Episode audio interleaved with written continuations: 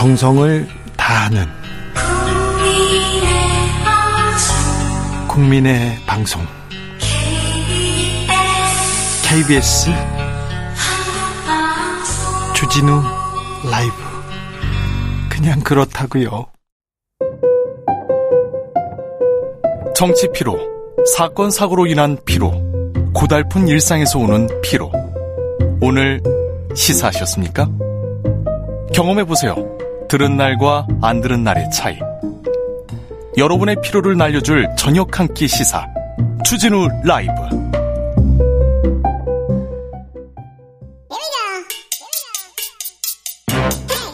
뉴스를 향한 진지한 고민 기자들의 수다. 라이브 기자실 찾은 오늘의 기자는 미디어 오늘 정철훈 기자입니다. 어서 오세요. 안녕하세요. 탐구하는 기자 정철훈. 네. 오늘의 탐구 사항은 뭡니까?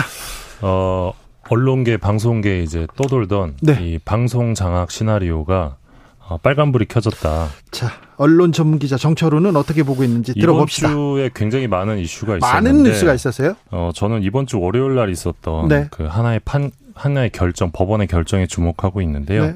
서울행정법원이 11일이었죠. 이 권태선 방송문화진흥회 이사장, 이 네. MBC 대주주인데요. 어, 방통위를 상대로 해임 처분 집행정지 신청을 했었는데 네. 이거를 법원이 인용을 합니다. 자, 인용 일이 복잡할 텐데요. 해임됐는데 해임됐는데 해임 아- 해임 이거 잘못됐어요. 가처분 신청하니까 어 잘못했어 그러면서 권태선 이사장의 손을 들어줬습니다. 예, 그러니까 법적인 소송은 따로 했는데 네. 그 소송과 별개로 일단 해임 처분의 효력을 멈춰달라는 네. 건데 그걸 법원이 인정해 준 겁니다. 이게 저- 얼마나 놀라운 일이냐면 네. 지금까지 수많은 공영방송 이사들이 해임된 다음에 똑같이 정지시켜달라고 했습니다. 근데 네. 법원이 받아준 적이 한 번도 없었습니다. 아, 이번이 최초입니까? 예, 최초입니다. 아, 그렇군요. 아직까지 어, 유일합니다. 예, 유일합니다. 그만큼 이번에 방통위의 해임 처분이 얼마나 비상식적이 없으면 음. 사법부가 행정부의 어떤 전행에 제동을 건 게 아니겠느냐 이런 네. 해석이 나오는 거거든요. 예. 어, 방통위가 지난달 8월 21일에 권 이사장을 해임했었는데 21일 만에 그래서 복귀를 하게 됐고요. 어, 사실 권태선 이사장 해임까지 이제 해임 건의를 하고 의결까지 19일밖에 안 걸렸습니다. 아, 그렇군요. 엄청나게 빨리 해임을 했던 건데 네. 어, 그만큼 좀 뭐랄까요 문제가 있었다는 비판도 있었고요. 네. 다른 해- 이사 해임도 그럼 MBC는 어떻게 되는 겁니까? 어, 일단 다음 주에 그 김기중 박문진 이사 해임이 예상이 되는데요. 또요? 예, 방통위가 또 해임을 할 것 같은데 네. 바로요. 예, 근데 역시 집행정지 신청이 인용될 가능성이 높습니다. 왜냐하면 네. 권태선 이사장하고 해임 사유가 유사합니다. 아, 그래요? 예, 김기중 이사랑 권태선 이사장이랑 사유가 유사하기 때문에 그러면 MBC는 지금 그러면 이사장이 두 명인 겁니까? 아니요 이사장은 한 명인 건데 권태선 이사장으로 다시 복귀가 된 거고요. 그렇죠. 근데 그죠? 원래 박문진 이사가 아홉 명인데 네. 이미 보궐이사를 방통위가 임명을 해버려서 그래요. 다음 주에 방, 박문진 이사회가 열리면 네. 열 10명이 됩니다. 10명이요? 원래는 아홉 명인데 네. 열 10명이 상황으로 진행을 하게 되는 거예요. 그래요? 예, 이것 이건 역시 최초이고요. 네. 그럼 MBC 지금 예. MBC를 어떻게 정부 여당에서 하겠다 이 부분은 빨간불이 들어왔다 이렇게 네, 봐야 됩니까? 맞습니다. 일단 KBS 같은 경우는 여권 구도로 이사회가 재편됐고 네. 이번 주 화요일 날 이제 김희철 사장이 해임이 됐는데 네. 어, MBC의 경우는 한동안 계속해서 야권 우위로 이사회가 유지가 될 것 같습니다. 그래서- 당분간은? 예, 당분간은. 그래서 MBC 안팎에서는 지금 방통위가 야권 이사를 추가로 해임하기 위해서 지금보다 더 큰 무리수를 두지 않겠냐 이런 전망도 나오고 있습니다. 네. 아, 또 이- 이사 해임 할 것 같아요. 네. 네. 어, 근데 이제 무리수를 둘수록, 어, 이동관 위원장, 방통위원장 스스로 이 국회 다수 의석을 가진 야당에게 탄핵 사유, 탄핵의 빌미를 제공할 수도 있기 때문에, 어, 이 사건을 계기로 그, 할것 해서, 같아요. 예, 이 사건을 계기로 방통위원장의 입지가 좁아지는 것 아니냐, 아이. 급격히 줄어들 것이다, 이런 해석도 있습니다. 해석도 있지만 뭐 입지가 줄어들지는 않을 것 같은데요. 근데 저는 이번 결정이 중요한 네. 이유가, 어, 사실 MB 정부 때 2008년에 그랬고, 네. 2017년 문재인 정부 때도 그랬고 어 공영 정권이 바뀔 때마다 공영방송 이사의 해임이 반복됐습니다. 네. 그리고 사장 해임도 반복이 됐는데 네. 지금까지 판례를 보면 해임이 전부 다 부당하다는 판결이 나왔습니다. 네. 고대영 사장, 고대영 KBS 사장도 그랬고 정현주 KBS 네. 사장도 그래서 이번에 김희철 사장도 해임 무효가 나오지 않겠냐 이런 전망이 있는데 해임 무효 소송을 제기했습니다. 네, 그 다른 공영방송 이사도 마찬가지입니다. 그래서 이번 그 집행정지 인용 결정이 이런 식으로 공영방송 이사를 해임해서 어 공영방송을 이렇게 정치권의 전리품으로 좌지우지하는 식의 행동은 더 이상 안 된다. 네. 이런 메시지를 사법부가 준 것이 아닌가. 네. KBS 이사장, MBC 이사장 그만 뭐 해임하고요. 그 다음에 사장 해임하고, 그 다음에 또 해임하고, 계속 이게 이어질 예, 거 아니에요. 그러니까 이게 반복이 되고 있는 건데, 네. 어 그동안 판례가 많이 쌓인 거죠. 15년 동안. 네. 그래서 과거와 같은 방식으로는 공영방송 장악이 이제 어렵다 이런 메시지를 사법부가 던진 것이다라고 저는 해석을 하고 있고요. 이미 다 된 거 아닌가요? 아, 예, 뭐 돼가고 있는 거 아닌가요? 수도, 네. 그렇게 해석하실 수도 있는데 예. 법에서는 아무튼 네. 경종을 울렸다 여기까지는 되게 봐, 봐도 예, 되겠네요. 저는 의미가 있다고 보고요. 네. 어, 사실 근데 이런 가운데 이 박문진 이사장 해임을 음. 주도했었던 어, 김효재 방통위원장 직무대행이 네. 어, 오늘 그 한국언론진흥재단 이사장으로 단수 추천이 됐습니다. 오늘 추천됐어요? 네, 그래서 또 한 자리 하실 것 같습니다. 네, 김효재 이분은 방통위원으로서 이 해임 이사장 해임 사장 이사장 해임에 뭐 적극적인 역할을 했었죠. 네. 이분은 조선일보 출신이죠. 예. 조선일보 기자 출신인데 정치권에 입문했습니다. 이명박 정부 때 청와대에서 수석을 하셨고요. 예, 정무수석을 하셨죠. 네, 돈봉투 사건으로 예. 또 요즘 되게 제가 문제가 젊, 됐죠. 요즘 되게 젊어졌다는 착각을 하는데 네. 제가 이제 이명박 정부 때 20대였거든요. 네. 근데 요즘 이제 이동관 위원장 예. 그리고 또 김효재 정무수석 네. 그리고 뭐 유인촌 장관 후보자 막 이제 등장하시니까 뭔가 그때에 살고 있는 느낌이 들어서 좀 네. 젊어진 듯한 느낌도 듭니다. 아, 또 젊어졌다 이렇게 해석하는 사람도 아, 긍정적으로 생각 해서 행복하게 살아야죠, 최대한. 네. 네. 저하고는 또 특수관계거든요. 제가 이명박 정부 때 맹활약했거든요. 그래가지고 저는 요즘 아주 좀 그래서 웃겨요. 아, 까 윤건영 의원도 말씀하셨지만 네. 언론재단 이사장도 또 언론 쪽을 총괄하고 하는 자리인데 네. 역시 MB 쪽 MB 출신 인사가 또 네, 가게 네. 됐습니다. 그러네요. 네. 네, 알겠습니다. 다음 이야기로 가볼까요? 예, 그 이동순 시인이라는 분이 아 예. 홍범도 장군의 절규라는 시를 썼는데요. 네, 저희 주진우 라이브에서도 인터뷰했었습니다. 네. 홍범도 어, 장군의 이 그 평전을 썼죠. 네, 그 시의 한 대목을 제가 인용해 볼 텐데요. 네. 어, 그토록 그리던 내 조국 강토가 언제부터 이토록 외놈의 땅이 되었나. 네.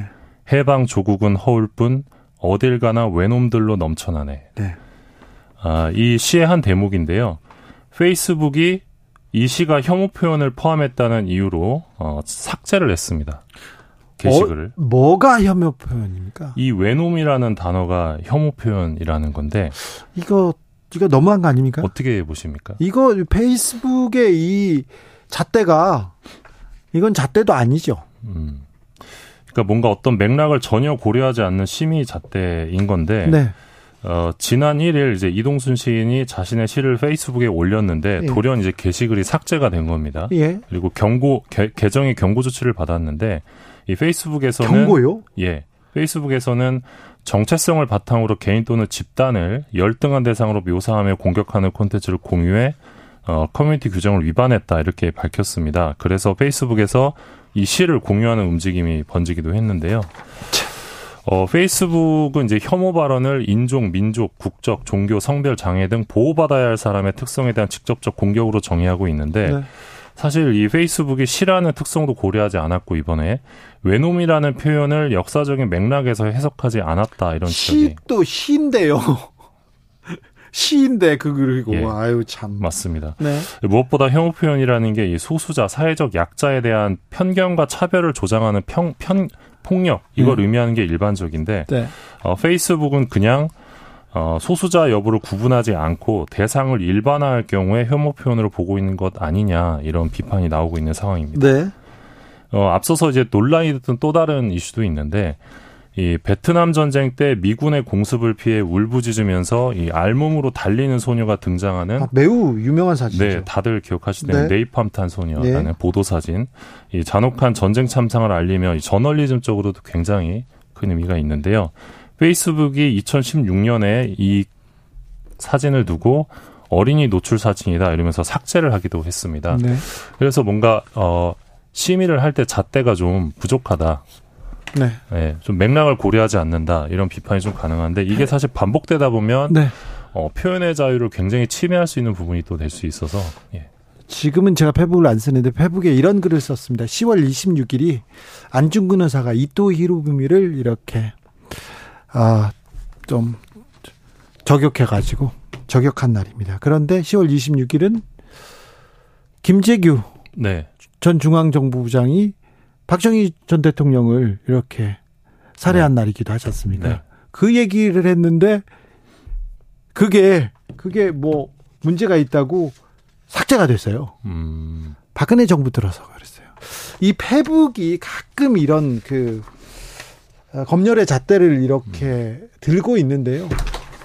이명박 정부 때 이명박 정부에 대해서 조금 비판적인 얘기를 하면 이상하게 반응했던데 기억합니다. 박근혜 정부 때 이 얘기 아니 10월 26일 날 김재규 전 중앙정보부장한테 살해 당했잖아요. 그게 무슨 역사적 사실을 가지고 네. 마지막으로 만나볼 이야기는요. 네, 아마 그 요주의 대상이셨기 때문에 네. 이, 그러니까 박근혜 우촌 살인 사건 기사를 쓰시면 네. 그렇게 되는 것 아, 같습니다. 네, 알겠어요. 다시 그런 시대로 이렇게 돌아온 건가요? 네. 마지막으로 만나볼 얘기는요. 아, 이 국내 OTT 시장 얘기를 좀 해볼 텐데 네. OTT로 요즘 거의 다 드라마, 예능 다 시청을 하실 그런다면서요. 겁니다. 예. 네. 어, 지금 OTT에서는 넷플릭스 독주가 계속되고 있는데 그렇죠. 어, 쿠팡 플레이가 요즘 치고 나가고 있다고 합니다. 자, 넷플은 얼마나 되고 쿠팡은 얼마나 됩니까? 예, 이 월간 활성 이용, 이용자 수 MAU라는 표- 그 지표가 있는데 일단 이 기준으로 국내 OTT 1위입니다. 쿠팡 네. 플레이가 현재. 어, 이 모바일 인덱스 데이터에 따르면 지난달 MAU는 넷플릭스가 1223만 명으로 가장 많았고요. 예, 압도적으로 많죠. 예, 쿠팡 플레이가 이제 563만 명. 어, 이 절반까지 달았어요. 네, 티빙이 540만 명, 웨이브는요. 439만 명이었고요. 디즈니 플러스? 269만 명 순이었습니다. 아, 그래요? 예, 쿠팡이 좀 치고 올라오고 있는데 사실 이 쿠팡 같은 경우, 쿠팡 플레이 같은 경우는 이 쿠팡이라는 그, 그 사이트가 따로 있잖아요. 물건을 사는 사이트. 네. 거기에 가입하는 사람들이 또 이제 약간 역 묶여서 가입을 하는 경우가 네. 많은데 최근에 이제 축구나 농구 같은 스포츠 경기 독점 중계하고 예, 단독으로 이렇게 초청해 가지고 하더라고요. 예, 그리고 최근에 토요일마다 이제 SNL 코리아라는 예능 프로그램이 인기몰이를 하고 있어서 어, 최근 쿠팡이 상승된 것 같습니다. KBS 저기 KBS는 웨이브하고 관련 있나요? 아, 예, 그렇죠. KBS, MBC, SBS는 이제 웨이브에 공동 투자를 했는데 네. 아, 웨이브나 티빙 같은 경우는 점차 이제 어, 영업 손실이 좀 커지고 있습니다. 그래요? 네이버, 넷플릭스랑 좀 출혈 경쟁으로 피해를 보고 있다 이런 분석도 있는데 네. 어, OTT 사업자 시장 점유율을 보면 넷플릭스가 38.2%, 네. 티빙 18.1%, 웨이브 14.4%입니다. 그래요. 어, 근데 제가 주목하는 부분은 무료 OTT의 등장인데요. 무료요? 예, 지금 OTT는 다 유료잖아요. 네. 근데 KBS가 지난 3일에 로그인 없이 무료 이용이 가능한 OTT KBS 플러스를 내놨습니다. 아, 그래요? 방송사 유일 무료 OTT 앱인데 이걸 잘 모르십니다, 많이. 몰랐어요. 이게 사실 실시간 방송 볼 수 있고요. 예. 드라마, 예 능, 교양 5만 건의 콘텐츠를 무료로 볼 수 있습니다. 네. 그래서 태조왕건부터 추노, 개그 콘서트 다 볼 수 있습니다. 고화질로. 아, 예. 다큐멘터리 모아놓은 명품관 섹션도 있고 지역 콘텐츠만 따로 접할 수 있는 네. 지역국 섹션도 있거든요. 그래요. 인터페이스도 간단해가지고 어르신들도 쉽게 예, 이용하실 수 있습니다. 저 이 생각했어. 방송국이 이 많은 콘텐츠를 쌓아놓고 왜 가만히 있지? 옛날 TV 다시 보기 얼마나 재밌는데요. 음. 그러니까요. 그런데 뭐 할까 했는데 이제 시작했네요. 예, 그래서 저는 이런 무료 OTT가 사실 네. 수신료의 가치를 증명하는 어떤 플랫폼이 아닌가. 넷플릭스에 너무 집중되고 음. 넷플릭스가 너무 그 제작자들의 권한을 침해한다 이런 얘기를 제작자들이 좀 하기 시작했어요. 이건 좋지 않아요. 음. 맞습니다. 네. 아, 이 부분에 대해서도 굉장히 문제 의식을 가져야 되는데 이런 부분 되게 문화체육 관광부에서 엄청 이렇게 해야 되는데 네. 네, 유인천 장관 후보자가 잘 해주실까? 네. 네. 여기. 오늘부터 일요일까지 전국 대부분 지역에 비가 내릴 것으로 예상됩니다. 돌풍과 천둥, 번개, 동반하는 매우 강한 비 오는 곳 있다고 하니까 각별히 조심하셔야 됩니다. 미디어 오늘 탐구하는 기자 정철훈 기자 함께했습니다. 감사합니다. 고맙습니다. 교통정보센터 다녀오겠습니다. 임초희 씨. 현실이 불이 꺼지고 영화의 막이 오릅니다. 영화보다 더 영화 같은 현실 시작합니다. 라이너의 시사회. 영화 전문 유튜버 라이너 어서 오세요. 네, 안녕하세요. 네, 영화보다 더 영화 같은 현실. 현실이 좀 더 영화 같죠 요새. 그렇죠. 어, 기계예요. 어, 그렇습니다. 사실 때 때로는 현실 그대로 영화로 만들었을 때 아, 그럼- 이렇게 만들면 욕 먹겠다 그렇죠. 싶은 이렇게 해서 네. 야, 리 얼리티가 떨어져 이렇게. 그렇죠. 이게 말이 돼? 네. 이런 얘기를 하게 만드는 요즘 막 뉴스에서 다 그렇습니다. 현실의 자, 사건들도 있습니다. 네, 오늘은 어떤 얘기 해주시겠습니까? 아, 최근에는 잠이라는 영화가 나와서 화제가 되고 있는데요. 네. 네, 최근 나온 한국 영화 중에서 네. 특히 이런 신인 감독의 영화 중에서 굉장히 보기 드물 정도로 네. 공포를 전달하는 작품이었습니다. 아 그래요? 특히 이제 잠이라는 소재를 다뤘다는 부분이 인상적이거든요. 네, 우리가 살아가는 데 있어서 거의 인생의 3분의 1을 네, 자면서 보내기 때문에 네. 이 잠으로 영화를 만드는 것도 되게 좋은 소재라는 생각이 듭니다. 그러네요. 오늘은 그런 의미에서 잠과 꿈을 다룬 작품 중에서 네. 이 작품은 정말 단연 뛰어나다 네. 할수 있는 영화를 소개해 드리려고 합니다. 네, 아주 유명한 감독의 아주 유명한 작품이죠. 네. 크리스토퍼 놀란 감독의 인셉션이라는 영화입니다. 놀랄만한 작품이라면서요. 그렇죠. 진짜 놀란 작품이라면서요. 네, 그렇습니다. 네, 논란의 작품 중에 최고의 작품이라고 얘기하는 사람도 많습니다. 네, 그렇죠. 그런 네. 사람들도 많고요. 아, 논란은 근데 정말 뛰어납니까? 뛰어난 감독이죠. 네. 크리스토퍼 놀란 요즘은 예, 네. 요즘 이제 뭐 마블 영화들 나오고 이런 세상에서 예전처럼 감독 이름만으로 영화를 선택하기는 쉽지 않잖아요. 그렇죠. 이제는 막 메이커, 뭐 제작사 이런 데를 보게 되는데 네. 근데 크리스토퍼 놀란은 지금 이 시대에도 그냥 이름만 들어도 믿고 볼 수 있는 네. 그런 영화를 만드는 사람입니다. 그렇습니다. 오펜하이머 뭐 극찬 네. 받고 있습니다. 이 사실 크리스토퍼 놀란 같은 경우는 어렸을 때부터 영화를 좋아해서 네. 이제 8살 때 아버지가 선물로 주신 카메라를 갖고서 영화를 찍어. 네, 친구들이랑 영화 만들면서 놀았던 친구입니다. 아유, 천재예요. 그렇죠. 네. 어렸을 때부터 항상 좀 뭔가 다르죠. 아니, 저희 집에도 카메라가 있었어요. 저는 바로 고장 냈죠. 아, 바로 네. 텔레비전 사오지 않습니까? 바로 고장 냅니다. 아, 네, 저는 그랬군요. 네. 그- 안 맞아요. 네, 기계하고. 어. 그런데 보통 카메라가 있어도 이걸로 네. 영화를 만들겠다는 생각을 아이들이 하진 않는데 아니 근데 제가 만지면 고장 나더라고요. 뭘 뭘 해보지도 못하고. 아, 그래서 손 댄다고 맨날 혼났어요. 아, 손만 대면 고장이 나니까. 손 대지 마 이렇게 죠 네. 아무튼 그랬었고요. 그러다가 이제 그 열심히 어 영국 기숙학교를 다니다가 네. 그러다가 이제 대학에 영문학 전공을 들어갔다가 거기서 하라는 공부는 안 하고 네. 영화 동아리 활동에 더 열중하면서 그렇죠. 이렇게 살았습니다. 네. 어, 졸업하고 나서 이제 바로 어, 카메라 기사로 활동하면서 처음으로 장편 영화 미행을 만들면서 영화계의 첫 발을 디뎠습니다. 그러다가 그러다가 미행 이후에 스타 감독이 된 이 작품은 역시 메멘토. 메멘토. 메멘토라는 작품인데 메멘토는 진짜 대단한 영화였습니다. 아 그래요? 예, 메멘 메멘토 안 보셨나요? 네, 저는 안 봤어요. 아, 메멘토. 죄송해요. 아, 이게 왜 왜 그러냐? 메멘토가 나왔을 때 네. 진짜 거의 모든 영화인들이 크리스토퍼 논란에 대해서 네. 정말 어떻게 이런 사람이 다 있나 하는 생각을 했거든요. 그래요? 그러니까 그게 적어도 그때 처음에 저는 네. 비디오 테이프로 봤는데 네. 비디오 테이프를 빌려서 이렇게 영화를 한번 봤어요. 네. 중반이 굉장히 따분해서 이거 무슨 영화지 하고 계속 보고 있는데 마지막에 결말을 보고서는 저도 소름이 끼 돋아서 네.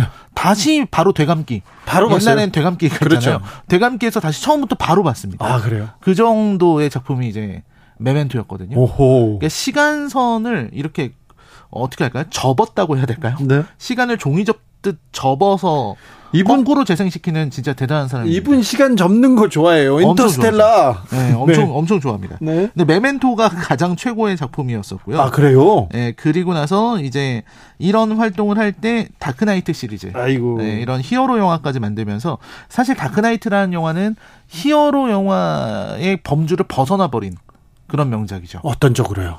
그러니까 히어로 영화라는 카테고리에 담기에는 네. 영화가 너무 훌륭해요. 아, 그래요? 네, 그냥 다크나이트라고 하는 영화를 그냥 따로 봐도 될 정도로 어. 대단히 훌륭한 작품이었습니다. 네. 그리고 나서 이제 인터스텔라라든지 오늘 소개할 이- 인셉션이라든지 네. 테넷 네. 최근에 오펜하이머에 이르기까지 네. 정말 이름 하나로 작품을 기대하게 만드는 그런 대단한 감독입니다. 인셉션 인생 영화라고 꼽는 사람들이 많습니다. 어떤 영화입니까? 일단 인셉션은 코브 주인공 코브가 이제 레오나르도 디카프리오인데요. 네. 이 패시브라는 기계를 이용해서 다른 사람과 꿈을 공유하고 그 꿈 속에서 다른 사람들의 비밀을 추출해내는 네. 이런 일을 합니다. 아, 저는요, 이렇게 네. 좀, 뭐, 시간 여행을 간다던가, 초능력을 부린다던가, 이렇게 남의 꿈을 다 지배한다던가, 이런 거는요, 아, 좀 비현실적이지 않아. 근데 비현실적일 네. 것 그래가지고 같은데 좀 선뜻 이렇게, 뭐 그러니까 어려워요. 이 영화가 네. 어, 이 영화를 보시면 생각이 달라지죠. 아, 그래요? 왜 그러냐면 이 꿈이라는 게 네. 누구나 꿈을 꾸지 않습니까? 꿈을 꿔요. 그리고 꿈 안에서 자각몽이라는 게 있죠. 아, 예. 그래서 자각몽을 열심히 공부하시는 분들은 네. 꿈을 좀 더 선명하게 기억하게 하기 위해서 네. 꿈 일기를 쓰시는 분들도 있습니다. 꿈 일기를 쓰고요. 꿈 공부를 하는 사람도 있어요. 네. 제 아는 분 중에 천재 교수예요. 천재 뭐 천재 소녀였다 천재 교수가 됐는데 그 사람은 꿈을 여는 거예요. 네. 심지어 그분은 통계학 회계학을 전공자인데 교수인데 그 공부하는 사람들이 예, 있더라고요. 마- 맞습니다. 꿈을 공부해서 꿈 일기를 쓰면서 네. 점점 꿈을 더 선명하게 만들어 가는 거예요. 그래요? 네, 그렇게 되면은 이제 꿈 속에서 내가 자유롭게 움직일 수 있고 더 나아가서는 좀 더 정교하게 꿈을 만들 수 있습니다. 이게 이게 꿈이라고 하는 것이 내 의식, 무의식 네. 안에 있는 거기 때문에 꿈을 이용해서 무의식의 심층까지 들어갈 수 있다는 거예요. 그렇죠. 꿈도 내가 사는 세상의 하나야. 그렇죠. 현실만이 아니라 이것도 내가 더 잘 살고 싶어 이렇게 생각하는 거 아니에요? 그렇습니다. 어 그래요? 그런데 여기서는 이 작품에서는 한 가지가 더 있는 거죠.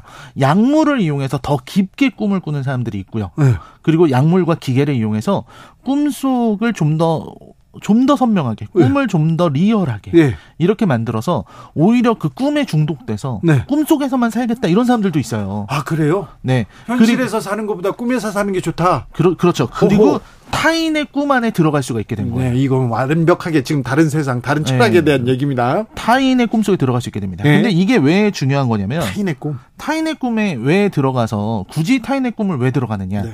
두 가지가 있습니다. 아까 말씀드렸던 추출이라는 게 있는데 네. 이건 뭐냐면 뭐 엄청난 기업의 총수라든지 네. 이런 사람이 꼭 숨기고 싶은 비밀 이런 게 있을 거 아, 아니에요. 이거 들어가고 싶네. 그것만 알아내면은 아. 전부 할 수 있어요. 그렇죠. 그, 그때 이 타인의 꿈 속에 들어가서 네. 그 꿈을 조작하면 사람이 무의식적으로 자기가 중요하다고 생각하는 것을 어딘가에 숨겨놓습니다. 그렇죠. 그- 꿈, 꿈꿔가지고 결정 바꿨어. 이런 사람도 있잖아요. 그 꿈 안에 이제 내가 숨겨야 될 비밀들이 네. 이런 종이라든지 문서 같은 형태로 저장이 돼 있어요. 아이고, 나 그러니까 지금 공부해야 꿈속으로 되겠네. 들어가서 들어가야 되겠어. 막 해서 네. 찾으면 그 사람이 숨기고 있는 비밀이라든지 비 암호라든지 이게 다 드러나요. 아이고, 취재를 여기서 하면 되겠어. 그렇죠. 네, 그러게 돼. 그렇네요. 아, 이게 이거. 이게 바로 추출. 네. 꿈속에서 비밀을 추출해내는 거고요. 네. 인셉션은 뭐냐면 그 꿈속 깊은 곳에 들어가서 네. 이 사람 몰래 어떤 정보를 넣고 오는 네, 겁니다. 그러니까요. 그러면 그게 자기 신념이나 자기 판단이라고 생각하게 돼요. 그래서 기업의 총수라든지 뭐 유명 정치인이라든지 이런 사람들이 어떤 결정을 하게끔 만들어 버리는 거예요. 네. 그러니까요. 그게 바로 인셉션. 제가 평생으로, 사, 평생 동안 사모하는 사람이 하나 있잖아요. 아, 네. 근데 그분의 계좌가 어느 동네만 가면 사라지는 거예요.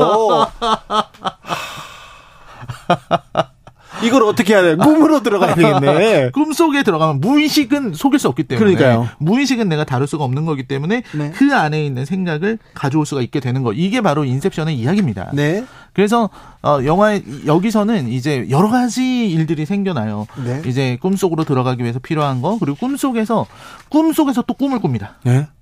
꿈 안에서 한 번 더 꿈을 꾸면 네. 더 깊은 무의식의 세계로 들어갈 수 있어요.